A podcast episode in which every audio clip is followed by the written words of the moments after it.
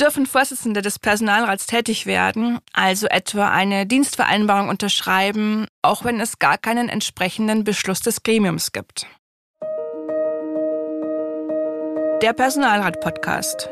Wichtige Urteile, Gesetzesänderungen und Themen aus der Praxis für die Praxis.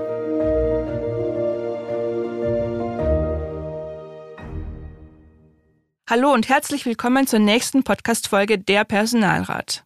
Ich bin Irmgard Schmalix, verantwortliche Redakteurin der Zeitschrift Der Personalrat und mir gegenüber Michael Kröll, Fachanwalt für Arbeitsrecht aus Frankfurt am Main. Hallo Michael. Hallo Irmgard.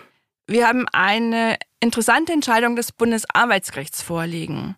Das musste kürzlich über die Gültigkeit einer Betriebsvereinbarung entscheiden, die der Vorsitzende unterzeichnet hatte. Kannst du uns die entscheidenden Fakten kurz zusammenfassen, bitte? Und für alle Hörerinnen, Datum und Aktenzeichen der Entscheidung finden Sie in den Show Notes.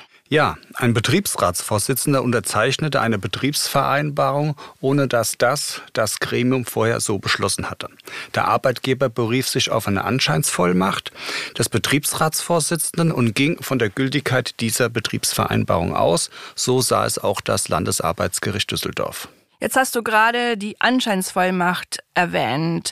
Das ist ja ein sehr wichtiger Begriff für die Entscheidungsbegründung. Kannst du uns das erklären, was das ist und was hat es damit auf sich? Bei der Anscheinsvollmacht handelt es sich um ein Institut aus dem Vertragsrecht. Schließt ein Vertreter ohne ausdrückliche Vollmacht einen Vertrag, soll der Vertrag trotzdem gelten, wenn für den Vertragspartner der Anschein einer Vollmacht besteht. Im vorliegenden Fall soll die Betriebsvereinbarung gelten, obwohl der Betriebsratsvorsitzende, der ja der Vertreter des Gremiums ist, ohne dessen Beschluss handelte und durch seine Unterschrift gegenüber dem Arbeitgeber den Anschein einer Vollmacht, sondern den Anschein eines zugrunde liegenden Beschlusses gesetzt hat. In der Entscheidungsbegründung wird klar, das Bundesarbeitsgericht lehnt die Annahme einer Anscheinsvollmacht eindeutig ab. Zu welchem Ergebnis kommt das Bundesarbeitsgericht also? Betriebsvereinbarungen haben Normcharakter. Sie gelten unmittelbar und zwingend für die im Betrieb äh, tätigen Arbeitnehmer. Daher ist nur, und zwar nur der Betriebsrat befugt, solche Vereinbarungen zu schließen. Voraussetzung ist, dass der Betriebsrat als Kollegialorgan einen entsprechenden äh, Beschluss hierüber gefasst hat. Der bloße Rechtsschein eines Beschlusses kann keine Rechtsnormen im Betrieb begründen. Und was bedeutet das für die Betriebsvereinbarung? Eine vom Betriebsratsvorsitzenden unterzeichnete Betriebsvereinbarung, für die das Gremium keinen Beschluss gefasst hat, ist nicht wirksam zustande gekommen, also null und nichtig. Ohne Betriebsratsbeschluss ist eine Erklärung des Vorsitzenden erst einmal unwirksam und ohne Rechtswirkung. Denn der Vorsitzende darf das Gremium nur im Rahmen der von ihm gefassten Beschlüsse vertreten. Der Vorsitzende darf nicht anstelle des Gremiums entscheiden. Jetzt wurde die Entscheidung ja für den Bereich der Betriebsräte getroffen. Lässt sich das Ergebnis eins zu eins auf die Personalräte übertragen, gilt also auch dort. Der Personalratsvorsitzende darf nur handeln, wenn das Gremium einen entsprechenden Beschluss gefasst hatte? Ja, so ist es. Die nachvollziehbare Begründung des Bundesarbeitsgerichts lässt sich auch auf die Personalrede und den Abschluss von Dienstvereinbarungen übertragen. Auch Personalräte sind Kollegialorgane, die sich ihre Meinung durch Mehrheitsbeschluss bilden. Auch im Personalvertretungsrecht vertritt die oder der Vorsitzende das Personalratsgremium nur im Rahmen der von diesem gefassten Beschlüsse.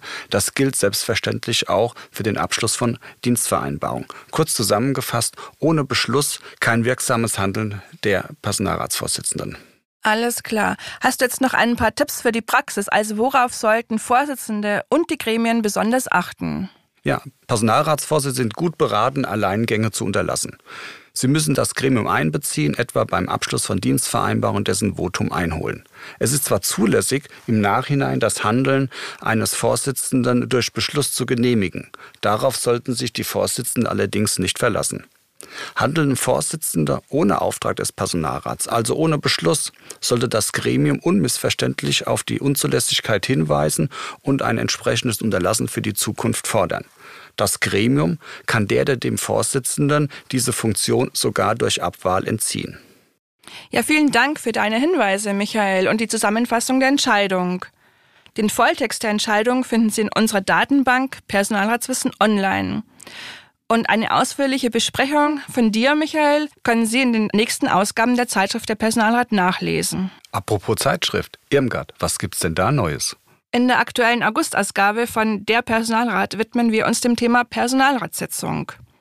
Das Thema hast du ja in verschiedenen Beiträgen mit deinen Kanzleikollegen bearbeitet und auch dort geht es in einem Beitrag darum, dass Alleingänge des Vorsitzenden nicht erlaubt sind. Außerdem widmen wir uns den verschiedenen Formen von Personalratssitzungen, also den Präsenzsitzungen, den Video- und Telefonsitzungen. Dann geht es um wichtige Formvorschriften, die zu beachten sind. Und last but not least, ähm, wir erläutern die sogenannten elektronischen Umlaufbeschlüsse. Ein Blick in die Zeitschrift lohnt sich also für jedes Mitglied und alle Vorsitzenden. Das war es mit dieser Podcast-Folge. Vielen Dank, Michael. Sehr gerne. Und falls Sie noch kein Abonnent unserer Zeitschrift Der Personalrat sind, finden Sie in den Shownotes alle wichtigen Infos. Vielen Dank fürs Zuhören und bis zur nächsten Folge von Der Personalrat Podcast.